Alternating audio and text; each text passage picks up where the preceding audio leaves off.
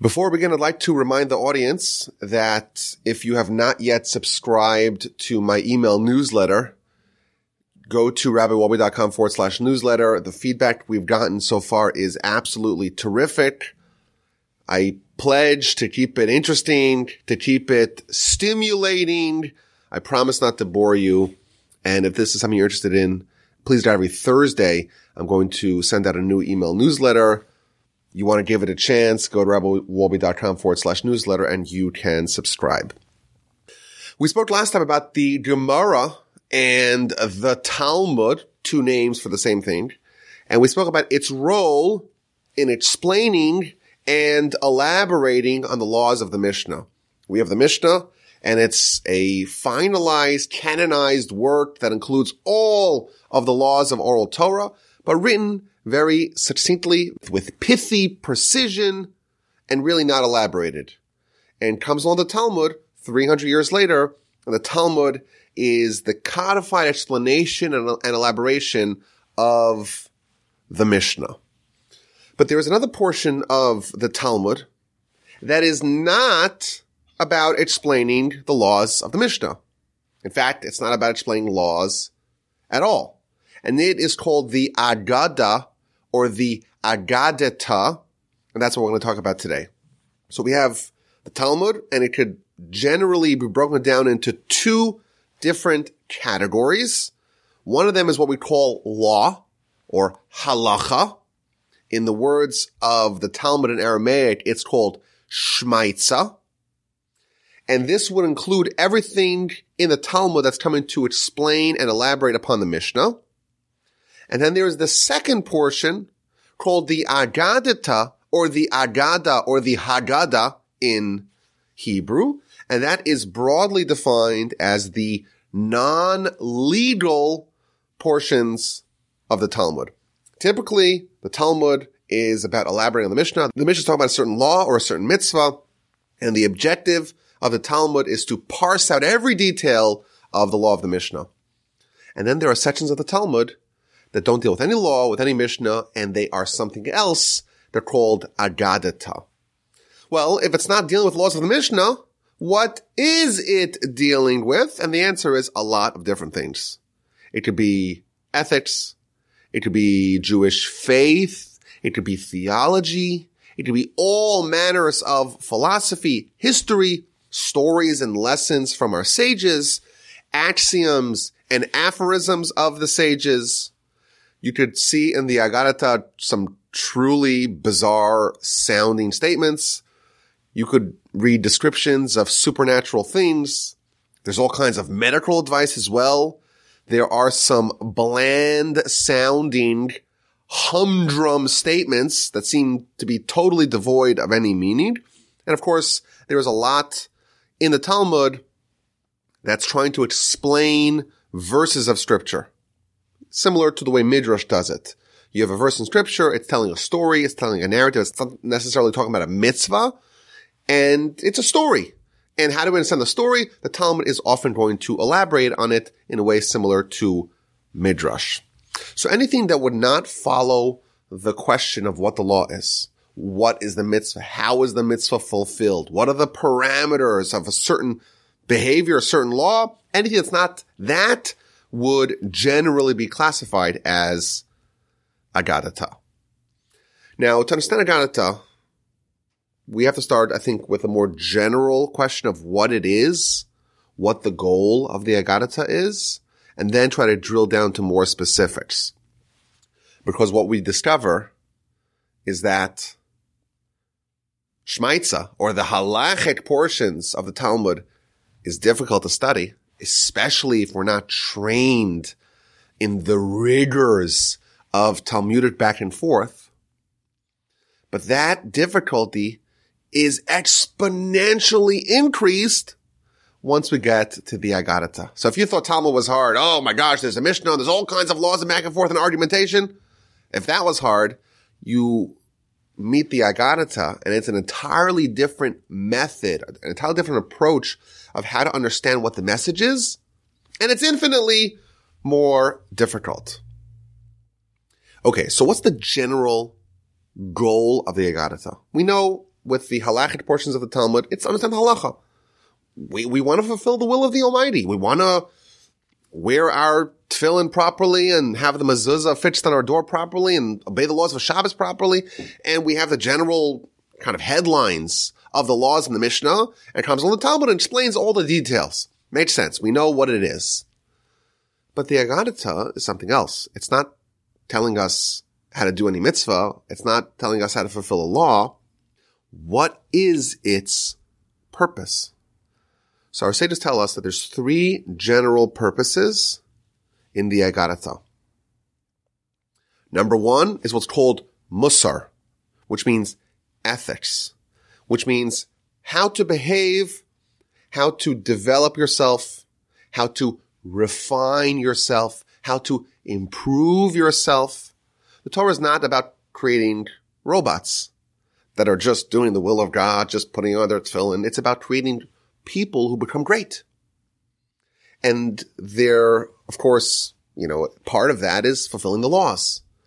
But part of that is is developing with the human side of of what it means to be a human. And that is part of the goal of the Aggadah, to give us the tools that we need to refine ourselves, to improve ourselves, to transform ourselves. That's part number one of the Aggadah.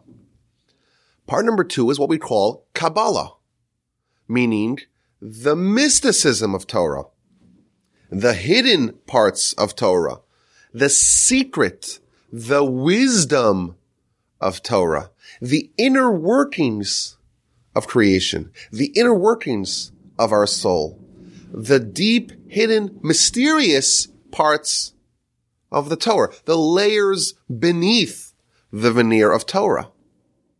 When is that conveyed to us? That's the second part of the Aggadah. And finally, the third part of the Aggadah is explanation of verses in Scripture. We have stories in Scripture. Of course, the book of Genesis is mostly stories. And how do we understand the stories? What's actually happening when Jacob and Esau are, are wrestling in utero? What's happening when Jacob buys the firstborn right for a bowl of lentils? What's actually happening when Jacob is having to negotiate with his wily uncle and father-in-law? What's the backstory behind it all? That, of course, is going to be elaborated upon in, in the Talmud in a way similar to the way it's done in the Midrash. So what is Aggadah? It is the Torah that relates to character development and to the hidden mysticism of the Torah and to the explanation of the verses in Scripture, not just of the Torah, not just of the Pentateuch, but of all of Tanakh, all of the twenty-four books of our canonized Bible. Now, the Ramchal has an excellent primer on the Aggadah, and he explains at the beginning of his primer why it was written. Like, why do we have this whole other portion of the Talmud? And he explains that just as there was a fear, there was a concern that the oral Torah in general would be forgotten. Things are too chaotic. The nation is getting dispersed. There are edicts prohibiting Torah study. The continuity of the Torah is in peril, and therefore there was a need to write down the Mishnah and write down the Talmud. So too, there was the same concern. What's going to be with the hidden parts of the Torah, with the theological principles of the Torah, with the godly principles of the Torah, with the secret, hidden wisdom of the Torah? That too is part of the Torah tradition. That too is part of the oral Torah. And that too was transmitted teacher to student. But what's going to be when we no longer have the ability to transmit Torah to the next generation because of the circumstances? We have to write it down as well. There has to be the same sort of process to canonize and formalize the oral Torah in a written form for the next generation, for posterity. But, this is the critical point, the solution has to be different. Meaning, the solution for the revealed parts of the Torah has to be different than the solution for the concealed parts of the Torah. With the revealed parts of the Torah, all the laws, all the mitzvahs, all the halachic portions of the Torah, you want to spell it out as clearly as possible. So you have the Mishnah, and then the Talmud, and it's really trying to find the truth, the bottom line, of all these laws. But what about the mystical parts of the Torah? What about the Kabbalah? What about the deepest secrets that we have?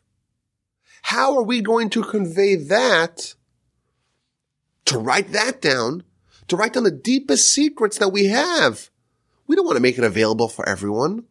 It's very dangerous to make it av- available for everyone. What happens if you publicize the laws? No, no, nothing bad can happen. There's no danger of publicizing the laws. But there is a tremendous danger by making the secrets of the Torah available for all.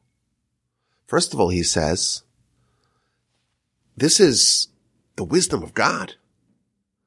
And it is a tremendous disgrace if godly wisdom is going to be in the hands of people who are unrefined. Moreover, these ideas are very, very deep and profound. And if it gets in the hands of the people who are not ready for it, it's going to be perverted.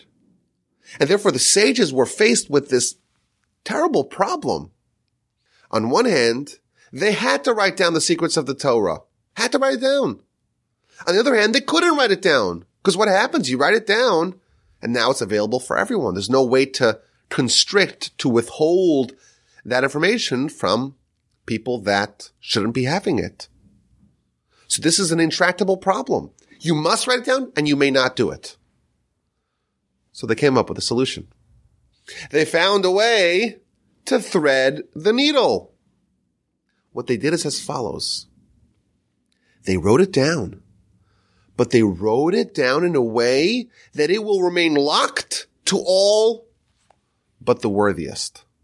And the way the Ramchal explains, they put it in a door, they put it in a safe, they locked it, and they handed the keys from generation to generation.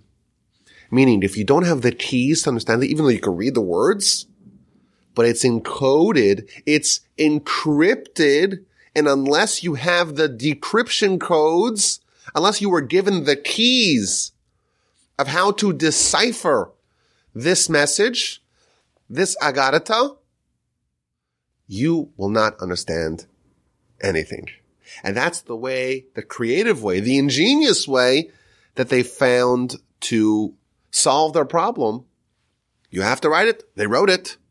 You have to master it and obscure from the people that should not be studying it, and they managed to do that as well. So what do we have?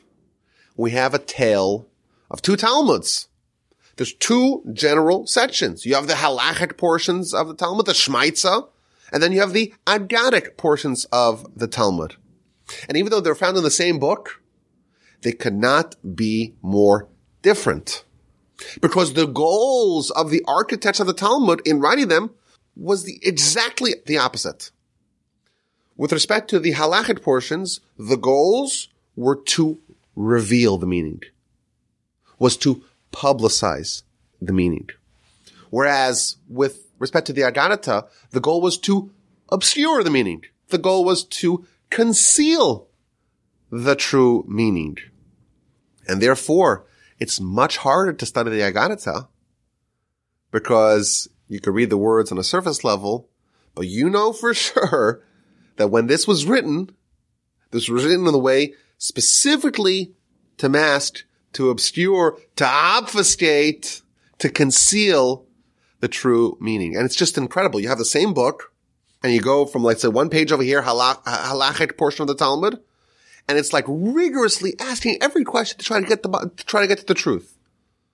And then you have, you turn the page and you, you go to a, an, an Aggadah portion, and it's ideas that are not defined. It's ideas that really seem to be contradictory. You really have no idea what's going on, and there's no elaboration, there's no questioning, there's no there's no investigation, there's nothing. You, you're not helped at all. And, and now you know, you see what the sages have done. They've dropped a diamond here in front of you, but they've hidden it in a way that it's really, really hard to discover what the message is. So I want to give you a little bit of a taste of some of the flavor of the Aggadah, or the Aggadic portion, the Aggadah. I collected, you know, I don't know, ten or twelve different teachings from different books of the Talmud. Every book of the Talmud has Aggadic portions in it. Some have more than others. Like, for example, the book of Brachos, the first book in the Talmud, has a relatively high portion of uh, Aggadic teachings. Uh, the book of Sanhedrin is famous because it has an entire chapter of twenty-three pages that's nothing but Aggadah. But most of all, I would say it's probably, you know, ninety-eight to two. ninety-eight percent of the Talmud is probably, just on average, is the halachic portions, and then you have to give two percent of the Aggadic portion. So I'm going to kind of run through some of these teachings just to see, you know, the flavor of, of what an Aggadic portion of Talmud looks like. And again, like we said last time, with respect to the halachic portions, it's a teaching, it's a question, it's a proof, it's a back and forth, it's uh, it's an assumption, it's, you know, bringing in other citations. There's a lot, a lot going into investigating what is happening over here. And with respect to the Aggadah, there's none of that. Absolutely none of that. There's no dialogue. It's not dialectical at all. All you have is a statement, and it doesn't really make any sense, and there's obvious questions, and you don't know what's going on. And that's the Aggadah. So let's run through some of them here. I just selected, you know, the first five or six books of the Talmud. I picked one from every, from every book. So in Brachos fifty-seven b, we read as follows. There are five things that are one-sixtieths, and they are fire, honey, Shabbos, sleep, and a dream. These are all one-sixtieth. Fire is a sixtieth of Gehenom. Honey is a sixtieth of the manna. Shabbos is a sixtieth of Olam Haba. Sleep is a sixtieth of death. Dream is a sixtieth of prophecy. And that's it. That's all you have. What does that mean? What's the message? What's the secret? What's the insight? You don't get any of that. In the Talmud, it goes right away to something else. So again, a very different format. Okay, let's move on to the next book in the Talmud, the book of Shabbos, page thirty-one a. And these are famous teachings in the Aggadah, so you may have heard them before. Amar Rava. Rava says, Rava is the name that's the most popular name in all of Talmud, the name that appears most frequently. At a time when a person is entered in front of God for divine judgment, they asked him the following questions. Did you do business with integrity? Did you set aside time for Torah study? Did you engage in procreation? Did you anticipate redemption? Did you dwell in wisdom? Did you understand one thing from another thing? Which are different kinds of wisdom. To be able to delve into it and to be able to understand one thing from another. And even so, even if he has six checks, every one of them he answered in the affirmative. If he has fear of God, then it's great. And if not, then not. So again, this is an idea. This is a philosophical idea. This is an eschatological idea. This is a theological idea. And again, it's what's called Aggadic. It's not that there's a certain mitzvah that the Talmud is trying to figure out how to fulfill. It's an idea that's more philosophical, and that would fall under the category of the Aggadah.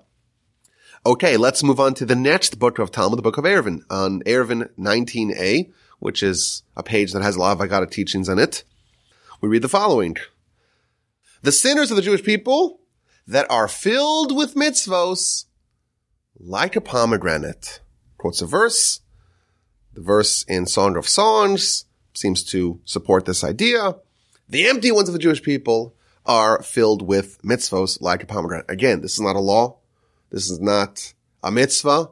This is an idea that demands our understanding, and it's not immediately clear what the message is, that the sinners amongst us, the empty ones amongst us, are filled with mitzvos like a pomegranate. Let's go to the next book of Talmud, Psachim one eighteen a. Amar Rabbi Yochanan. Rabbi Yochanan says, feeding a person, sustaining a person, that is more difficult than redemption. Oh, you think redemption is hard? Try to feed someone. Again, what that means, that, that's all you have. A short, very succinct teaching. It's not clear what the message is. And uh it's just, it, that's the Aggadah. Try to figure out what's going on. Uh The Book of Yoma, page twenty b. There's three sounds that reverberate across the whole world. And they are the sound of the orbit of the sun, and the sound of the crowds of Rome, and the sound of a soul as it departs the body. And there are some who add a fourth sound, and that is the sound of childbirth. What does this mean? What are these three sounds that reverberate throughout the whole world? What is the message? It's not at all immediately clear.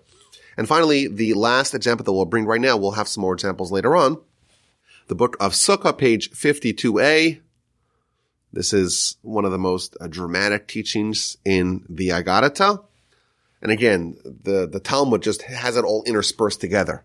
You'll have a, a halachic portion, and it'll just meander, segue to an Aggadah portion without really telling you, oh, you should know, put on your Aggadah cap right now. Just, that's the way the Talmud works.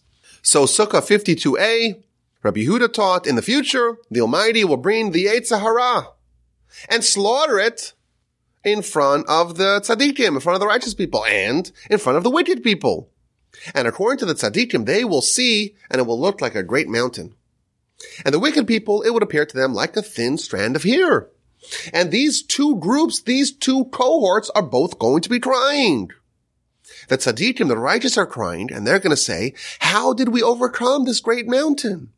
And the wicked will cry, and they will say, how did we not overcome this thin, flimsy strand of hair? Again, there's no mitzvah here that the Talmud's trying to parse out and understand. It's an idea. It's a philosophical idea. In the future, the Almighty's going to slaughter the Yetzer Hara. What does that mean? It's not at all immediately clear. And that's the Aggadah. You have teachings that it was necessary to convey, it was necessary to perpetuate, but by design, the only way to do it is to conceal the meaning. And how exactly the meaning is concealed, I say just tell us that the most basic degree of concealment is analogy. That the real message is hidden beneath the facade of a parable, of an allegory, of a story, of an axiom. There's something on the surface that you see, but that is concealing, that is enshrouding the true meaning that you don't see. And only someone who has the skills, like we said, the keys, the decryption codes, to be able to break through the facade and see what the actual hidden meaning is, that's the only person that is able to discover the true message. The Ramchal also says that sometimes very deep ideas are hidden behind seemingly bland, empty, innocuous statements. He gives an example from the Talmud, the Book of Shabbos, page one fifty-two a. It's telling us that the emperor had a question for one of the great rabbis.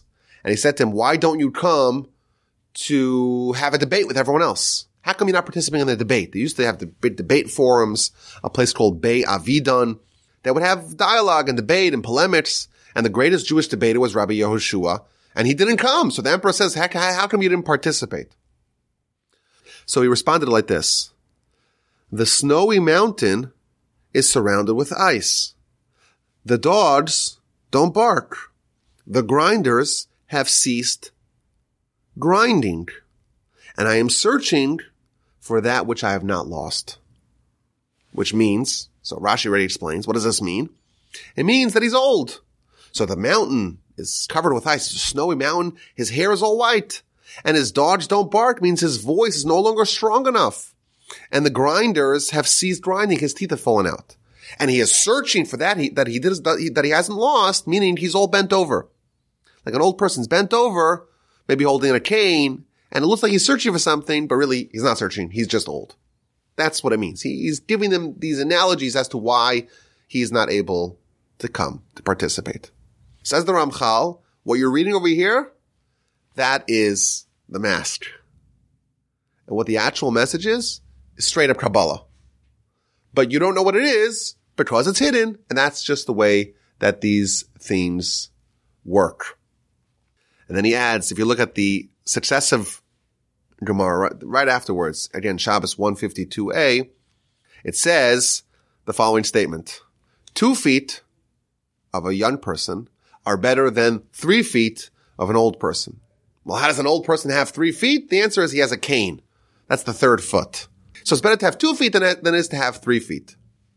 Okay, what does that mean? Again, it's something which which sounds like a bumper sticker, but it doesn't. It's not clear what the what the message is. And this is an example of the mask concealing the message.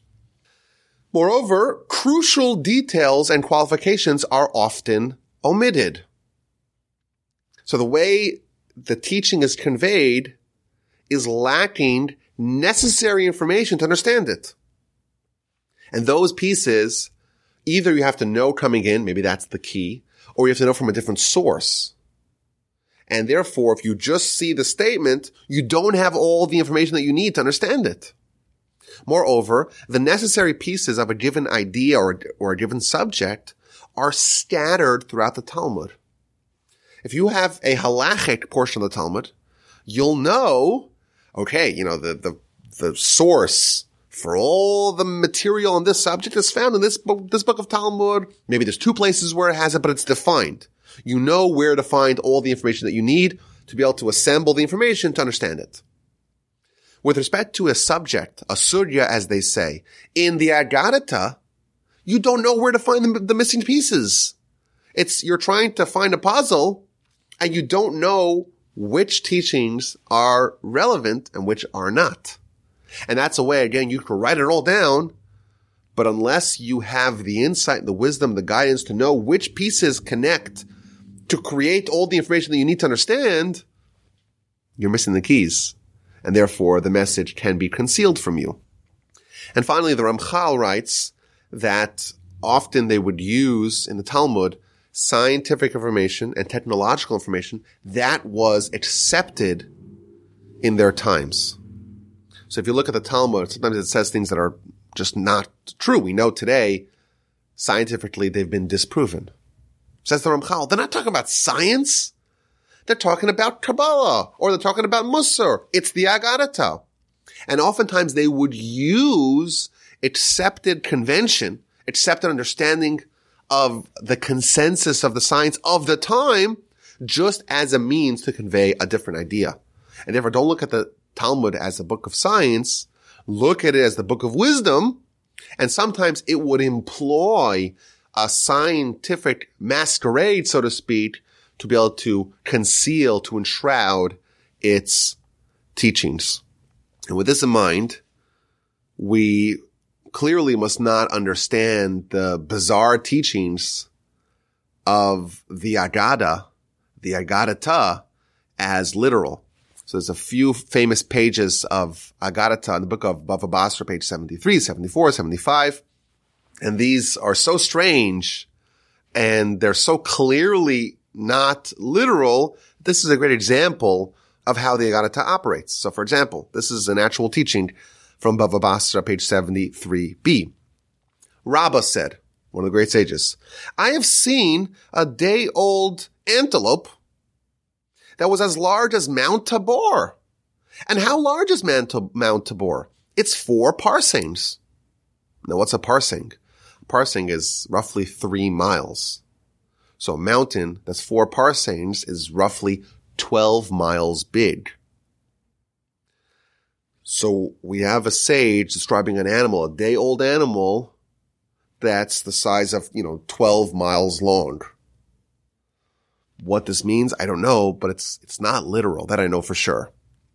Continues the Talmud. And Rava, Rabba Bar Chana says, I have seen a certain frog that was as large as the fort of Hadronia. The size of a fort. And how large is this fort? It is as large as sixty houses. And a snake came and swallowed the frog. And a raven came and swallowed the snake. And it flew up and sat on a tree. And see how great is the strength of the tree, that it could bear the weight of that raven. And Rav Papa Bar Shmuel said, if I had not been there and seen it myself, I would never have believed it. So what's going on here? I don't know. But this is the Aggadah at play. There's something hidden, and what we are told is something which is supernatural, which is clearly an allegory. It is clearly something which is concealing the true meaning. And by the way, if you want to read some more fantastic Aggadah accounts, there's a whole bunch of them in those pages, Bava Basra seventy-three through seventy-five. So the Rambam, in his introduction to chapter Uh, ten of the book of Sanhedrin, which is, like we said earlier, the chapter that is entirely dedicated to the Aggadah. He tells us that there's three different kinds of students of the Aggadah. There are, number one, the simple-minded people who take everything literally. They're incapable, says the Rambam, of imagining that the sages think differently than them.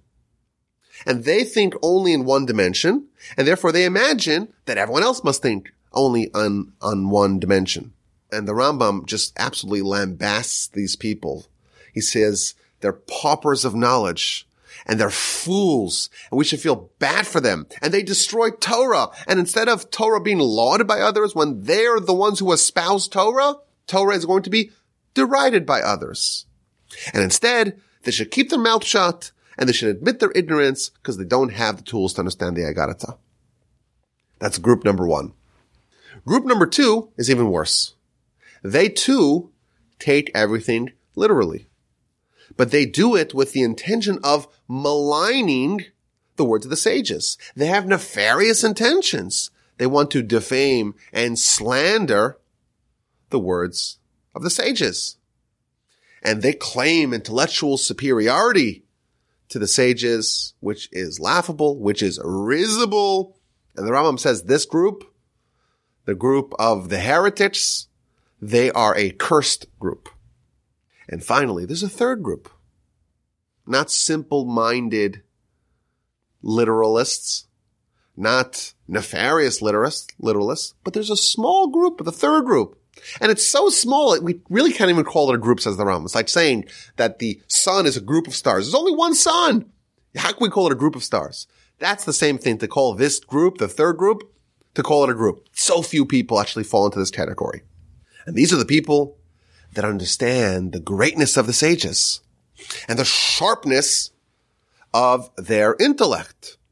And they understand that when the sages describe something which is impossible, they understand that it's a metaphor. And they understand that the words of the sages have a hidden and a revealed meaning. And they understand the idea of allegory, the idea of riddle. And they understand that the wisest of all men, namely King Solomon, he employed this tactic in the book of Proverbs, in the book of Song of Songs, in much of the book of Ecclesiastes. And that is the way that the great sages, the great titanic intellects, that's how they convey these very subtle teachings. And the Rambam concludes with a stark warning. He says, if you're part of group one or group two, don't study what I have to say. It's going to harm you. It's not good for you.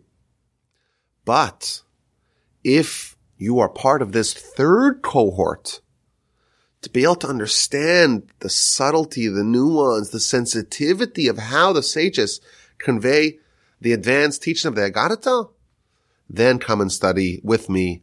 We'll study it together, and it will be helpful for you. So we have a whole other body of Oral Torah. It's the hidden wisdom of Torah. It's the secrets of Torah. And it was, it was necessary to preserve it, to perpetuate it, but it was done in a way that not everyone will understand it. We have the Aggadah, but it's encrypted. It's encoded. There's the mask. There's the facade. There are descriptions that are very obscure. Things are hidden.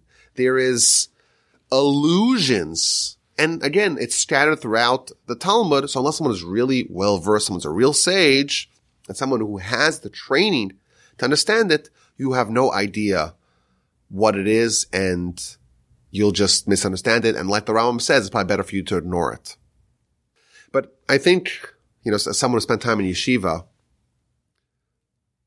students in the yeshiva tend to, I would say, foolishly ignore the Aggadah. Like we said, the Aggadah is only a small portion of the Talmud. But every few pages, you'll have a line or two. Sometimes you'll have a whole page of, of Aggadah. And it's a big mistake to skip it. First of all, it's a part of Torah. Why would you skip it? The Maharal, when he has his introduction to Aggadah, he says that we have to believe the Torah is divine. And if someone doesn't believe that the Aggadah is part of that corpus, is part of the divine Torah, then they're included amongst the people that are repudiating the Torah, and according to Jewish law, they have no portion in Olam Haba. Because a prerequisite to have a portion in Olam Haba is to believe in the divinity of Torah, and the whole Torah, not just parts of Torah, not just the revealed Torah, not just the halachic parts of the Torah, but also the Aggadah. Moreover, there's a very interesting Midrash. The Midrash says like this.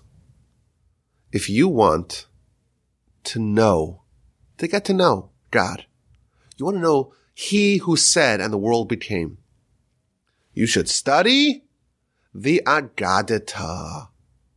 The Aggadah is the part of Torah that connects man to God. Through study of the Aggadah, you will understand God and you will cleave to Him. So obviously this is a very important portion of Oral Torah and of Torah in general. And the Gaon of Vilna, he adds that both disciplines of the Talmud, the halachic and the non-halachic, the Aggadah portions of the Talmud, are both needed to achieve mastery over the Yetzer Hara. And what he says is very interesting. He says there's two types of Yetzer Hara. Two types of evil inclination. There's one that generally is there to get us to be angry, and there's one that's generally there to get us to be lustful. Those are the two general parts of the Yetzer Hara. And these are combated, these are countered with the two types of Talmud. The halachic portions of the Talmud, the shmaitza, and the Aggadic portions of the Talmud, the Aggadah. The shmaitza, that's there to quell the fire of anger. And the Aggadah, that is there to counter the Yetzer Hara, the evil inclination for lust. And both of them together, where it will enable us to overcome and to be elevated above the petty impulses of the Yetzer Hara. My grandfather, blessed memory, pointed out as well that in our spiritual development, there's really, there's really two parts. There is, and it's based upon a verse, V'yadata hayom v'hashivosa el vavecha. You should know like the day, and you should return to your, to your heart. We have our, our spiritual life in our intellect, and we have our spiritual life in our heart, in our emotions. And these two are going to be addressed by different parts of Torah. The shmaitza, the halachic portion of the Torah, that is to get into our head. And to get to our heart, that is done via the Aggadah. My grandfather, blessed memory, used to say, you see people who don't focus on the Aggadah, and there's something missing. The learning, the study is not alive. Their heart's not there. It's a little bit, I would say, well, what he would say is it's a little bit dry. They're, they're not as alive spiritually because they are neglecting a portion of the Torah that's there to bring their heart into it. Okay, so I'm convinced. Let us study the Aggadah. How do we do it? We mentioned earlier, it's much harder to do it. How, indeed, do we study the Aggadah? So the first thing I would suggest is try to find some guidance. Try to find some commentary that's going to help us. Now, there's much fewer commentaries on the Aggadah, on the Aggadah portions than there are on the Shmaitza portions. And generally speaking, you have the Maharsha, the Maharal. On some portions of the Talmud, you have the, the Gra, the Gaon of Vilna.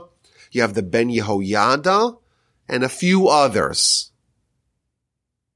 So the first thing I would suggest is find a citation. Find a citation in the Aggadah and study it together with one of the commentaries.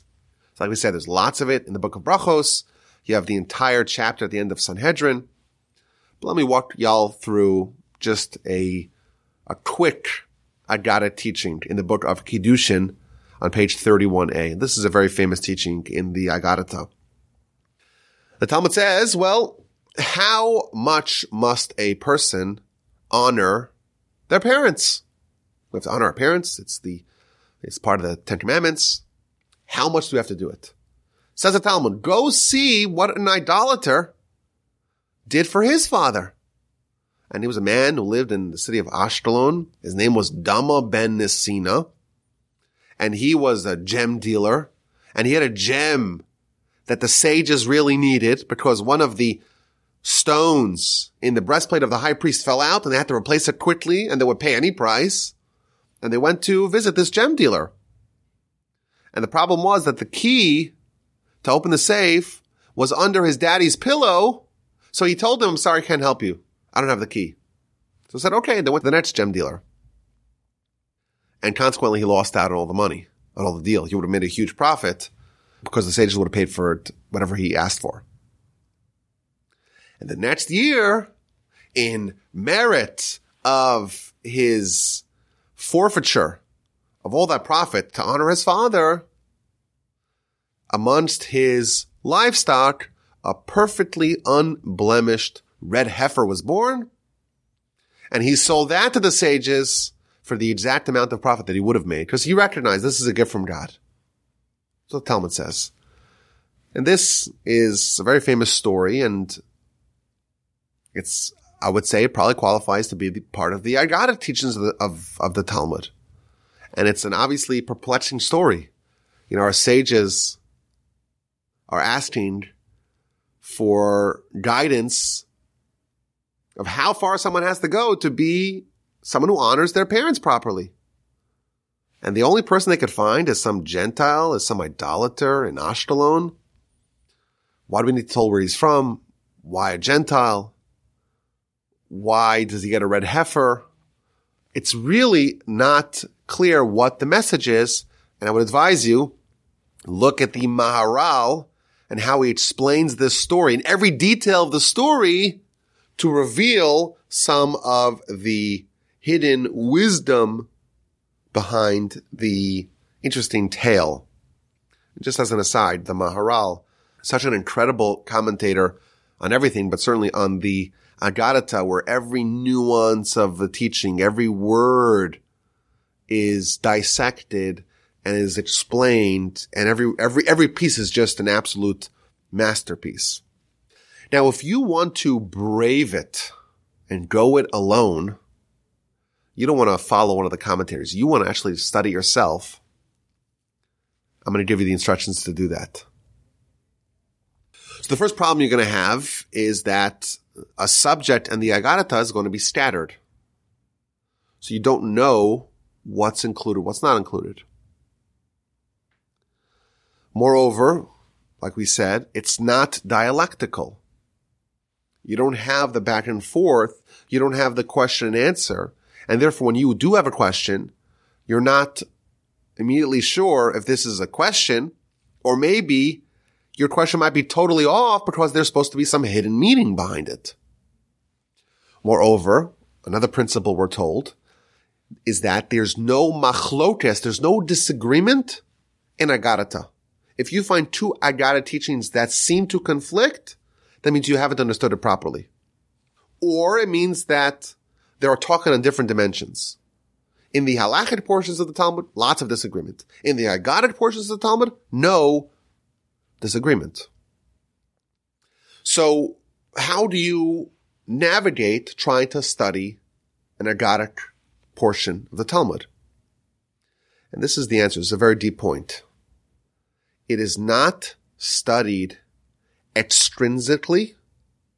The only way to study it is via immanent learning, via learning from within. You have to discover the explanation and the answer from within yourself. And here's the idea. Essentially, our soul is a perfect mirror of Torah.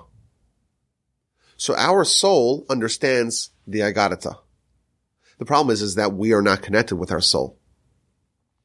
The only way to truly understand an Aggadah teaching on your own is to become intimately connected to your soul, and thus to become intimately connected to the Torah within your soul. And as you refine yourself, the teaching in the Aggadah that you have spent a lot of time on, and you have cogitated upon, and you have ruminated upon, over time, it may take years, it may take decades, something will click. A spark will be ignited within you. And the people that do this properly spend years really living, so to speak, with certain teachings. You read a teaching, you don't understand it, you acknowledge you don't understand it, and you spend some time with it. And it becomes your partner, becomes your friend. It becomes something that you periodically think about. And it's kind of hanging out there, and you're waiting for something to click. You're waiting maybe for the Almighty to show you the other pieces of the Talmud that connect. You're waiting for some insight from within. But it's a very different kind of study. You have to approach it with sensitivity, with delicateness. You have to dwell within the teaching until you get it, until it becomes part of you. My grandfather used to quote the Musar masters who said that the teaching in the Aggadah, every teaching in the Aggadah is like a star. It's fiery, it's powerful, it's bright, it's brilliant, it's very far away. And that's the problem. And what you have to do is to make yourself into a telescope, so that way you can actually connect and see to it. And the more powerful you become, the more powerful your telescope becomes, and the more you're able to appreciate the beauty of the star far, far away. But here's another critical point. If you do this, if you are brave enough to dedicate maybe years of your life dwelling within a teaching in the Aggadah, and you make a discovery, and you have something click, something goes off, something is ignited within you, that discovery will change your life. That discovery will serve as a base upon which you could build your spiritual life. You have unlocked a new approach through which you can live your life. And now everything can fit in to your new discovery. You'll st- you'll start to see your teaching, your insight appear everywhere. And you create like a unified theory of how to live your life and how to develop your spirituality. And that's the power of every teaching in the Aggadah. I want to quickly give y'all some more teachings just to run through them as a sample, just to get a sense of some of the lingo, of some of the structure, of the layout of some of these teachings. So the book of Beitza, again, we're going through just books of Talmud, on page sixteen a, a very famous idea. Amar Reb Shimon ben Lakish, Rabbi Shimon ben Lakish said, God gives a person an extra soul on the eve of Shabbos. And on Matzah Shabbos, Saturday night after Shabbos departs, the soul is taken away from him. Again, no explanation, no details. This is all we got. Rosh Hashanah four a, someone says, this coin is going to be given to tzedakah in order that my son shall live, in order that I should merit through it olam haba. Behold, this is a completely righteous person. This one's also interesting. The book of Tinus, page eight a, in the future, all the animals are going to gather around the snake, and they're going to say to him, a lion crushes its enemy to death, but then he eats the animal. A wolf tears apart its prey and then he eats it. But you, you just sting and then you let the let the prey die and then you leave it. You don't even eat it. Why do you do that? Says the snake, well, what benefit does someone who speaks Lashon Hara get from killing, so to speak, that person's victim?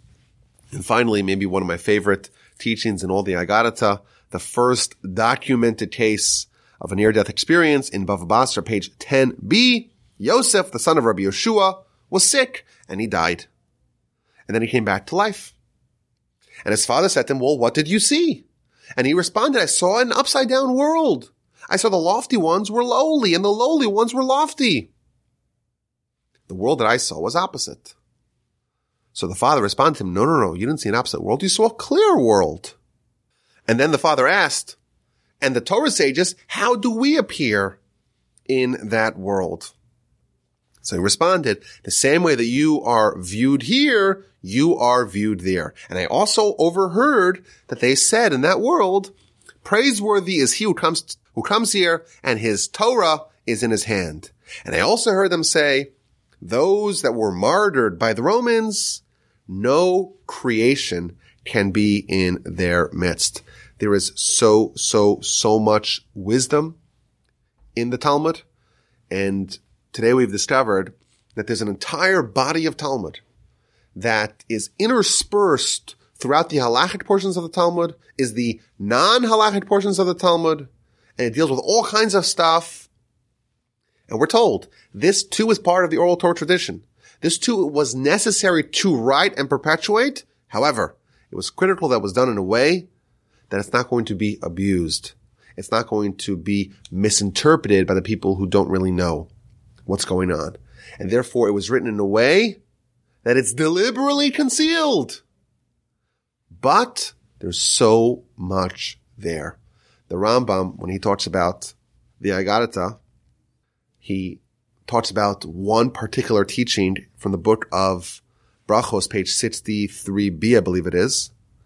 And he says, like, it's unbelievable how much wisdom our sages packed into five, six words. And concludes the Rambam, if all you knew was this, if this is the only teaching in all of Talmud that you knew, and you really understood it, you would have no doubt that this was written with divine assistance. Because the Aggadah, an entirely different format. There's no questions. There's no answers. There's no guidance, really. There's, there's the, the dialectical approach of the halachic portions of the Talmud of the shmaitza is just not present, but there's wisdom. But there's secrets.